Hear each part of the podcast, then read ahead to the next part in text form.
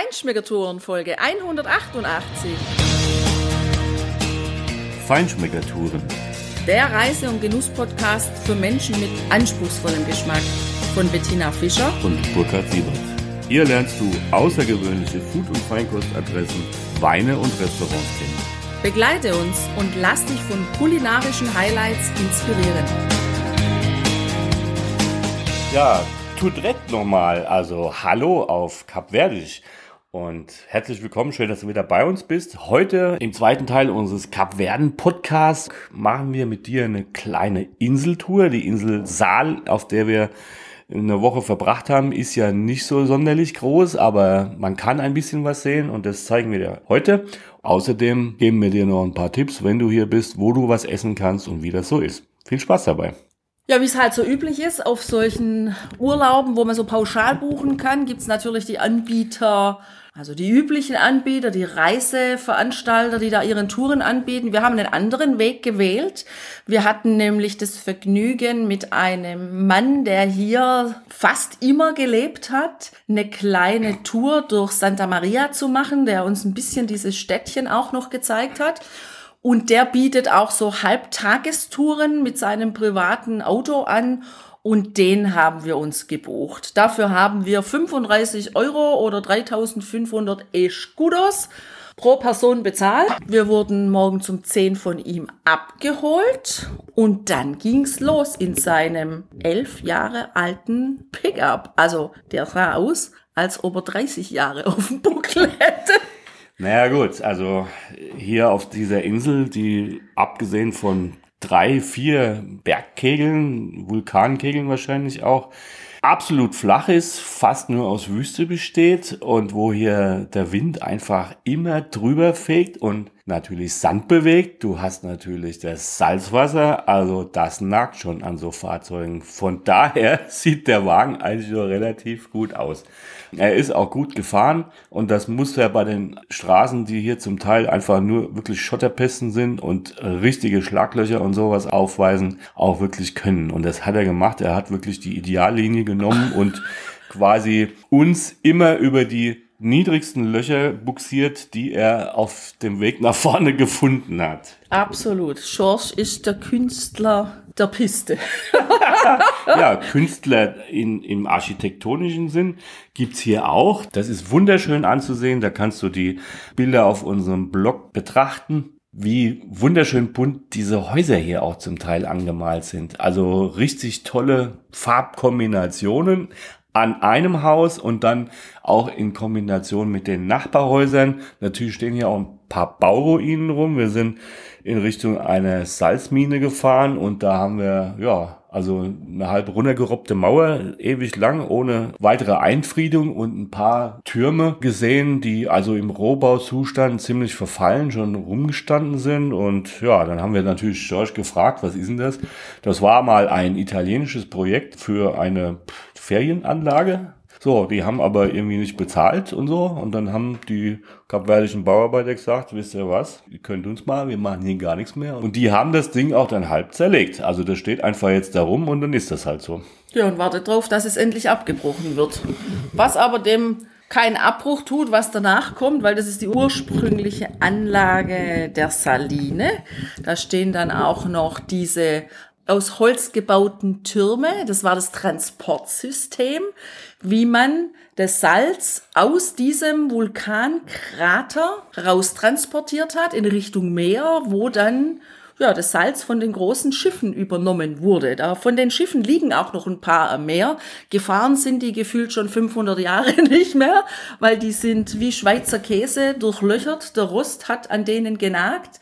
Sieht nett aus. Kannst du mal das Bild angucken auf unserem Blog. Ähm, es ist einfach ein komplett zusammengerostetes Boot mit vielen Löchern. Interessant fand ich auch, wir haben ja schon einige Salinen auf unseren Reisen gesehen und besucht, dass wenn man da hinfährt, dass man sie vor allem erstmal gar nicht sieht. Es geht dann den Berg hoch und dann kommt ein Parkplatz. Und dann kommt erstmal gar nichts. Außer ein Loch durch diesen Berg. Und den geht man zu Fuß. Und wenn man dann da durchgegangen ist, dann sieht man auf einmal diese Salinen, denn man befindet sich tatsächlich inmitten dieses Vulkankraters.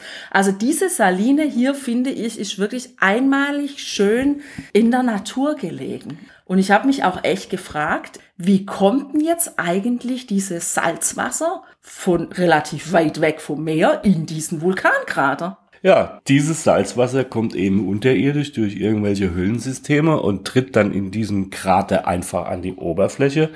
Der ist natürlich richtig groß, ganz flach und hat diese ganzen Salzfelder, wo dann das Wasser einfach verdunstet und das Salz zurückbleibt. Also das wird nach wie vor gemacht. Relativ lange der ursprüngliche Entdecker dieser Insel hier im 16. Jahrhundert, ein Italiener, der war schon völlig begeistert von diesem Ding und hat davon geträumt, damit ganz Amerika mit Salz versorgen zu können.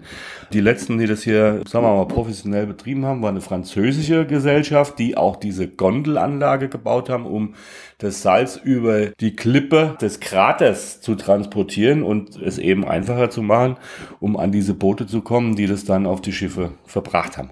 Was auch total schön ist da, man kann eben sehen, wie wird das Salz geerntet. Man kann es logischerweise auch in dem kleinen Schub kaufen, aber was man vor allem auch dort tun kann, ist, man kann in einem dieser Becken baden, als ob man im Toten Meer in Israel wäre. Oder in der Therme in Bad Windsheim. Oder in der Therme in Bad Windsheim. Es gibt auch Duschen, also das haben die alles ganz nett eingerichtet. Ja, wenn jemand Lust hat, warm zu baden im Januar, denn das Meerwasser hier ist eben nicht ganz so warm im Januar, dann ist man hier eindeutig sehr gut aufgehoben. Kostet 5 Euro Eintritt, fürs Duschen zahlst du nochmal einen Euro oder so. Aber was wirklich auch faszinierend ist, wenn du in diesen Krater hineinläufst und etwas hinunterläufst Richtung eben dieser Salzbecken, obwohl das Ding so riesig groß ist, hast du irgendwann direkt diesen Salzgeschmack in der Nase, am Gaumen und hast diese salzige Luft. Also das ist richtig toll und lohnt sich mal gesehen zu haben. Wir haben einmal wirklich die komplette Breite dieser Insel gesehen, weil diese Salzseen, die liegen im Osten. Nordosten der Insel und dann sind wir quer durchgefahren über Espargos, also das ist die größte Stadt inmitten dieser Insel, direkt am Flughafen gelegen, in Richtung Palmeira und das war schon auch schön, da durchzufahren und diese bunten Häuser zu sehen. Es hat uns echt erinnert an Bokab in Südafrika wie schön, wie bunt die einfach ihre Häuser anmalen, sich auch trauen, hier Farben zu kombinieren, wo ich sage, das würde ich im Leben niemals äh, als Kombination an einem Haus wählen. Das sieht bestimmt unglaublich ätzend aus, aber tatsächlich sieht's genau nicht so aus. Und diese Farben, die wir hier an den Häusern gesehen haben, die haben die auch auf ihrem Geld. Also denen ihre Geldscheine sind richtig bunt. Das macht richtig Spaß, dieses Geld in der Hand zu haben und auch auszugeben, finde ich. ja, über Palmyra, äh, das ist eine Hafenstadt an der Westküste der Insel. Dort äh, sind eben auch diese Meerwasserentsalzungsanlagen, die dann über Pipelines das Wasser zum Beispiel ganz in den Süden nach Santa Maria bringt. Oder eben auch die Petrochemie. Natürlich brauchen die ja hier auch entsprechend Öl und Benzin auf der Insel. Was übrigens gar nicht teuer ist. Also da war ich sehr positiv überrascht. Das stimmt im Vergleich dazu, ja. dass es eine Insel ist und äh, im Vergleich zu uns, also das kostet hier quasi ein Euro Ebbes, ein Euro fünf Cent vielleicht oder so, ein Liter Benzin. Also das ist jetzt im Vergleich zu uns natürlich nicht teuer, aber im Vergleich zu dem, was die Menschen hier verdienen, ist das natürlich schon ein bisschen anders, weil George hat uns erzählt, dass der Durchschnittsverdienst in der Gastronomie, und da sind natürlich mit die besten Jobs hier, weil im Prinzip gibt's hier Fisch und Tourismus, da verdienen die Menschen circa 350 Euro im Monat. So, sie zahlen zwar im Schnitt nur ungefähr 15 Euro Miete pro Monat für ihre Wohnungen oder sowas. Das sind dann, keine Ahnung, fünf Prozent oder so, so vom ja. Einkommen. Das ist natürlich gemessen an unseren Standards, wo teilweise die Menschen 30 bis 40 Prozent bezahlen müssen und da wird's dann auch schon eng, weil da geht's eigentlich gar nicht mehr. Eine andere Hausnummer, aber wenn man dann so sieht, okay, ein Euro Ebbes für ein Liter Benzin, das ist natürlich auch schon heftig. Man sieht natürlich, dass viele auch ja in wirklich ärmlicheren Verhältnissen leben, auch in dieser Hafenstadt Palmyra. Und wir sind von da aus dann Richtung noch einem ganz schönen Ort gefahren, der mir persönlich super gut gefallen hat. Blue Eye Buracona, das war unser Ziel. Nach dieser kleinen Stadt. Und Achtung, jetzt kommt aber ein Hinweis. Denn jetzt ist George echt zur Höchstform aufgelaufen und hat seine ganze Kunst, seine ganze Fahrkunst zum Vorschein gebracht. Wenn du Probleme hast mit deinen Wirbeln, mit deinem Kreuz, mit deinen Halswirbeln, dann überleg dir gut, ob du da hinfährst und vor allem mit welchem Auto. Also diese Schotterpiste, die hat mich extrem gefordert, weil ich habe Probleme mit meinem Kreuz. Und ich war echt gottfroh, als wir da angekommen waren. Obwohl er das echt wirklich richtig gut gemacht hat. Er hat auch gesehen, dass ich Probleme habe und hat dann nochmal besonders die großen Steine umfahren. Also es ist gefühlt, würde ich sagen, drei, vier, fünf Kilometer Schotterpiste. Und dann stehst du auf einmal vor einem Gebäude am Meer, wo du denkst, was ist denn das? Und da ist angeschrieben Blue Eye Buracona. Und das kostet auch wieder Eintritt. Ich meine, drei Euro waren das pro Nase. Damit unterstützt du einfach auch die Grundschule in Palmyra. Das ist sowieso generell so. Man kann auch solche Schildkröten hier kaufen. Da werden die lokalen Schulprojekte unterstützt, weil hier auf der Insel herrscht Schulpflicht für die Kinder und die achten da sehr drauf, dass die Kinder eben auch in die Schule gehen. Ja, und was du da sehen kannst, was das Besondere ist, das ist einfach ein Naturschauspiel. Diese Küste ist im Grunde ein erkaltetes Lavafeld, ein Lavastrom. Und an dieser Stelle hat das Meer über wahrscheinlich sehr lange Zeit eine kleine Bucht hineingefräst. Und da schwappt dann immer wieder auch dieses Meerwasser, die Wellen dort hinein. Das Faszinierende ist erstens die Farbe dieses Wassers. Die Farbe ist so wunderschön kräftiges Blau oder grün. Und dann durch dieses Hineinschießen des Wassers und dieses Auftürmen, das geht teilweise 10, 12 Meter hoch, wirklich in diese kleine Bucht hinein um eine Kurve und spritzt dann an diesen Lavawänden nach oben. Da musst du teilweise echt aufpassen, dass du nicht geduscht wirst. Wir hatten es vorher an einer kleineren Bucht genau so. Aber hier ist es richtig groß und wie gesagt, das geht locker 10, 12 Meter über den Meeresspiegel hoch in diese Lavabucht hinein.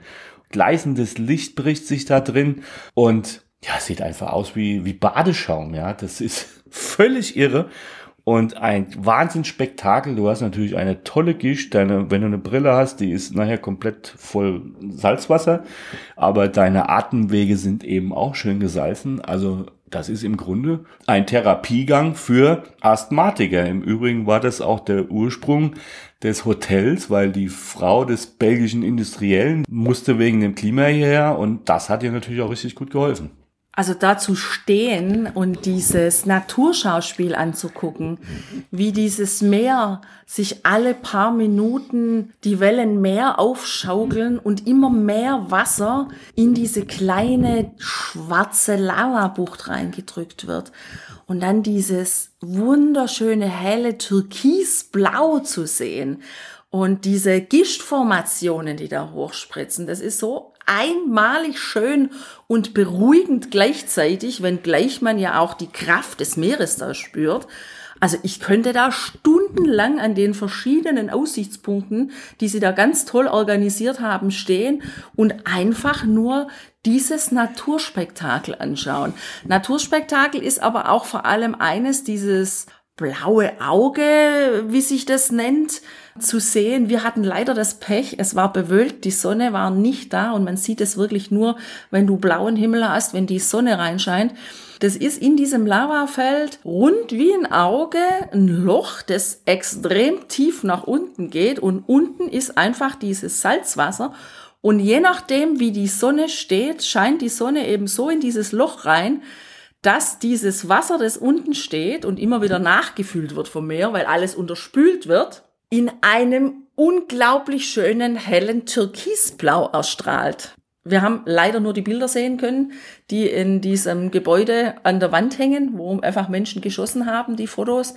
Das war aber schon sehr schön. Nichtsdestotrotz, auch wenn wir dieses Spektakel jetzt nicht gesehen haben, es ist ein Ort, wenn du auf der Insel bist, wenn du auf der Insel Sal bist, den würde ich sagen, den empfehle ich dir unbedingt, dass du den besuchst. Auf jeden Fall. Drumherum oben ist auch noch sehr schön angelegt eine riesige große Karte der Inselgruppe an sich. Da sind die Inseln gebildet worden mit äh, Steinen außenrum und in der Mitte die Formen eben ausgelegt mit Muscheln, ja, mit richtig vielen Muscheln. Das sieht wunderschön aus. Du hast eine Karte von der Insel Saal selber, wo die Topografie im Prinzip dargestellt ist, was du dort sehen kannst. Und ja, da gibt's auch noch jede Menge Obst- und Gemüsesachen, die sie da anbauen, in so kleinen Gewächshäuserzeilen. Das ist auch ganz interessant. Und du kannst natürlich in dem Gebäude selber auch was trinken, eine Kleinigkeit essen. Und du kannst natürlich auch handwerkliche Sachen dort kaufen. Ähm, natürlich auch, ja, das normale touristische, halt irgendwelche T-Shirts mit Cap Verde drauf. Aber eben auch aus trockenen Bananenblättern geschnitzte Masken oder Tiere wie Schildkröten und, und, und. Also eine ganz interessante Sache und auf jeden Fall nett, um da mal herzukommen und einfach auch, ja, mit einem Eiskaffee oder einem Bier in der Hand oben zu sitzen und auf dieses Wahnsinnsspektakel mit diesen Wellen in dieser Bucht hineinzuschauen. Man kann, wenn das Meer ruhig ist, in dem oberen Teil das ist quasi ein kleines Bassin, ein, ein, ein kleiner Pool. Man kann da auch schwimmen. Ich ehrlich gesagt würde es glaube ich nicht machen, weil du weißt ja nie, wie schnell das Meer sich wieder auftürmt und wenn da diese Gicht reinpratzelt, dann bist du weggespült. Da gab es auch ein paar Idioten, muss das ehrlich sagen, die sind über die Absperrungen hinausgeklettert, runter an diesen Lavafelsen geklettert und haben dann da gestanden, wo es nass war. So, da kommt eine Welle, das siehst du überhaupt nicht und zack bist du im Meer und dann war das gewesen. Also da muss schon ein bisschen aufpassen, auf den Wegen bleiben, die da ausgewiesen sind und dann ist das aber wirklich eine ganz tolle Sache. Muss man gemacht haben, wenn man da ist. Eins noch, als wir wieder Richtung Süden gefahren sind, äh, nach Santa Maria zurück, hat uns George noch eine kleine Bucht gezeigt, wo tatsächlich im April Wale kommen auf ihren Wanderungen und mit ihren Babys dort in dieser Bucht sich eine Zeit lang aufhalten, die sehr geschützt ist. Wahrscheinlich kannst du da auch Whale-Watching machen. Auf jeden Fall eine ganz tolle Geschichte. Ja, und solche Ausflüge, auch wenn sie nur einen halben Tag gehen, die machen natürlich auch hungrig. Wo du wirklich richtig gut Fisch essen kannst. Auch ein Tipp von Schorsch war das, ist genau am Beginn des Pires in Santa Maria, wenn du quasi dieses Leuchtturmhaus, sagen wir mal, im Rücken hast und Richtung Pier blickst, dann gehst du gefühlt zehn Meter nach links und da kommt ein kleines Restaurant, eine kleine Bar, die total unscheinbar ist. Da stehen nur draußen viele Tische und Stühle. Und da gibt's den frischesten und den besten Fisch. Und dem ist auch tatsächlich so. Also schon die Schnuppernase, die nimmt da einfach unheimlich schöne Aromen von frischem weißen Fisch vom Grill auf. Das wird serviert mit ja, im Grund gar nicht viel, mit ein bisschen Salat dabei oder ein bisschen gedünstetes Gemüse kann man haben. Es gibt ähm, Pommes, Süßkartoffelpommes kann man bestellen aber vor allem diesen Catch of the Day, fangfrisch dort zu essen, das ist ein ehrliches Vergnügen.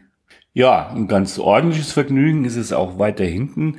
Äh, da gibt es ein Hotel, Otto Dagwa heißt es und das ist schon ein Traum für die Augen, wenn du in diese Anlage eintrittst, die so schön verschnörkelt, so ein bisschen an den Felsen geschmiegt ist, äh, mit unterschiedlichen Ebenen.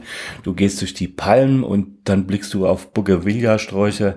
Das ist der Hammer. Das sind keine Sträucher, das sind Bäume. Die sind locker sechs, acht Meter hoch und blühen in einem Flieder lila Farben über die ganze Breite dieses Baumes hinweg. Das ist fantastisch anzusehen. Und dort ist auch in Richtung des alten Hafens ein kleiner Weg und dann sitzt du im Prinzip in dem unteren Teil des Restaurants offen direkt am Wasser, direkt über den Wellen, die da auch schon ganz kräftig sind, aber du bist natürlich geschützt. Dort haben wir dann eben natürlich auch Thunfisch gegessen, ein Thunfisch Carpaccio und ein Thunfisch Tartar.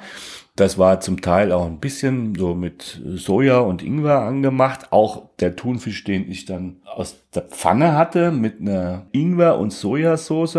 Auch ein bisschen Koriander, also so leicht asiatisch angehaucht. Das war ganz ordentlich. Es war jetzt nicht super Fine Dining, aber es hat wirklich gut geschmeckt. Und das ist auch zu relativ günstigen Preisen, obwohl das natürlich eines der teureren Restaurants hier ist. Aber da kriegst du ein richtig ordentliches Thunfischsteak für pff, umgerechnet, keine Ahnung, 11, 12 Euro oder so. Wein, gut, es gibt Wein auch hier. Es gibt einheimischen Wein auf der Insel, von der Insel Fogo. Das ist natürlich auch ein vulkanisches Eiland an dessen vulkanischen Hängen auch Reben wachsen. Die sind sehr mineralisch, sehr geradeaus, ja, also eher würzige Aromen. Die Fruchtnoten sind eher dezent, aber es sind ordentliche Weine, das muss man sagen. Jetzt keine Spitzengewächse, aber sie sind ganz gut.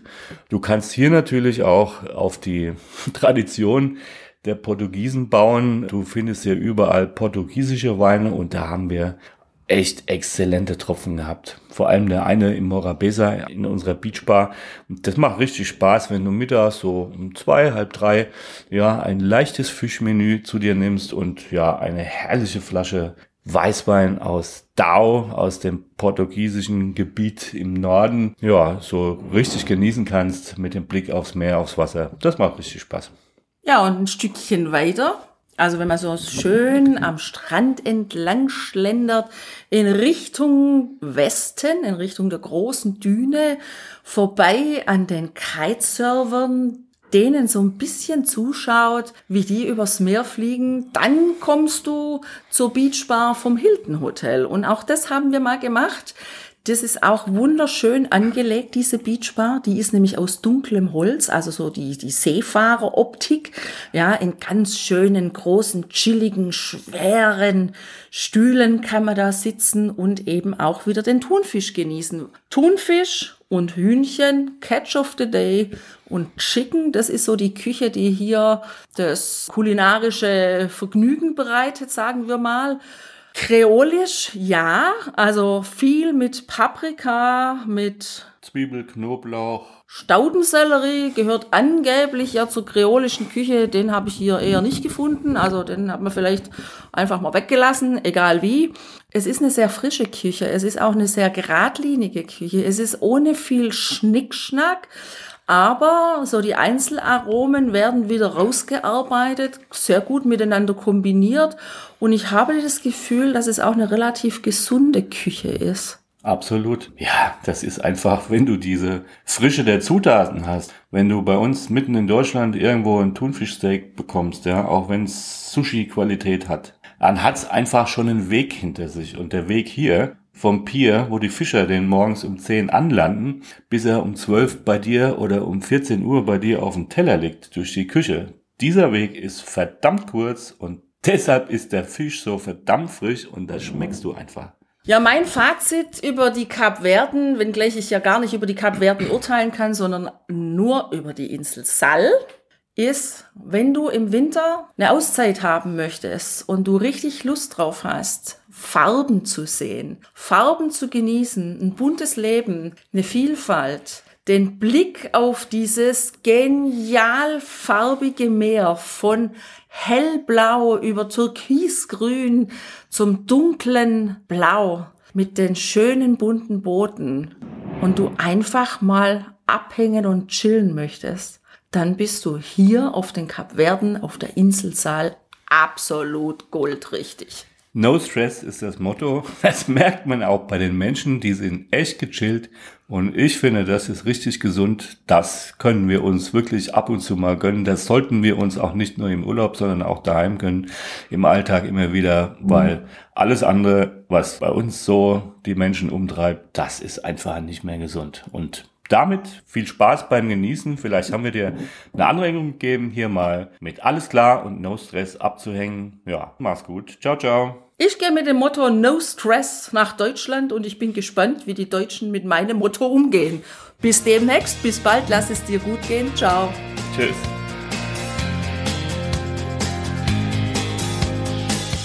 Hier endet dein Genusserlebnis noch lange nicht. Komm rüber auf unsere Homepage feinschmeckertouren.de und schau dir die Bilder zu unserer Show an. Dort findest du auch wertvolle Links zu den heutigen Empfehlungen. Verpasst keine Neuigkeiten mehr und trag dich am besten gleich in unseren Newsletter ein. Wir freuen uns auf deine Anregungen für weitere Episoden und einen regen Austausch mit dir. Viel Spaß beim Genießen, denn du weißt ja, wahrer Reichtum besteht nicht im Besitz, sondern im Genuss. Deine Feinschmecker Guides Bettina und Burkhard.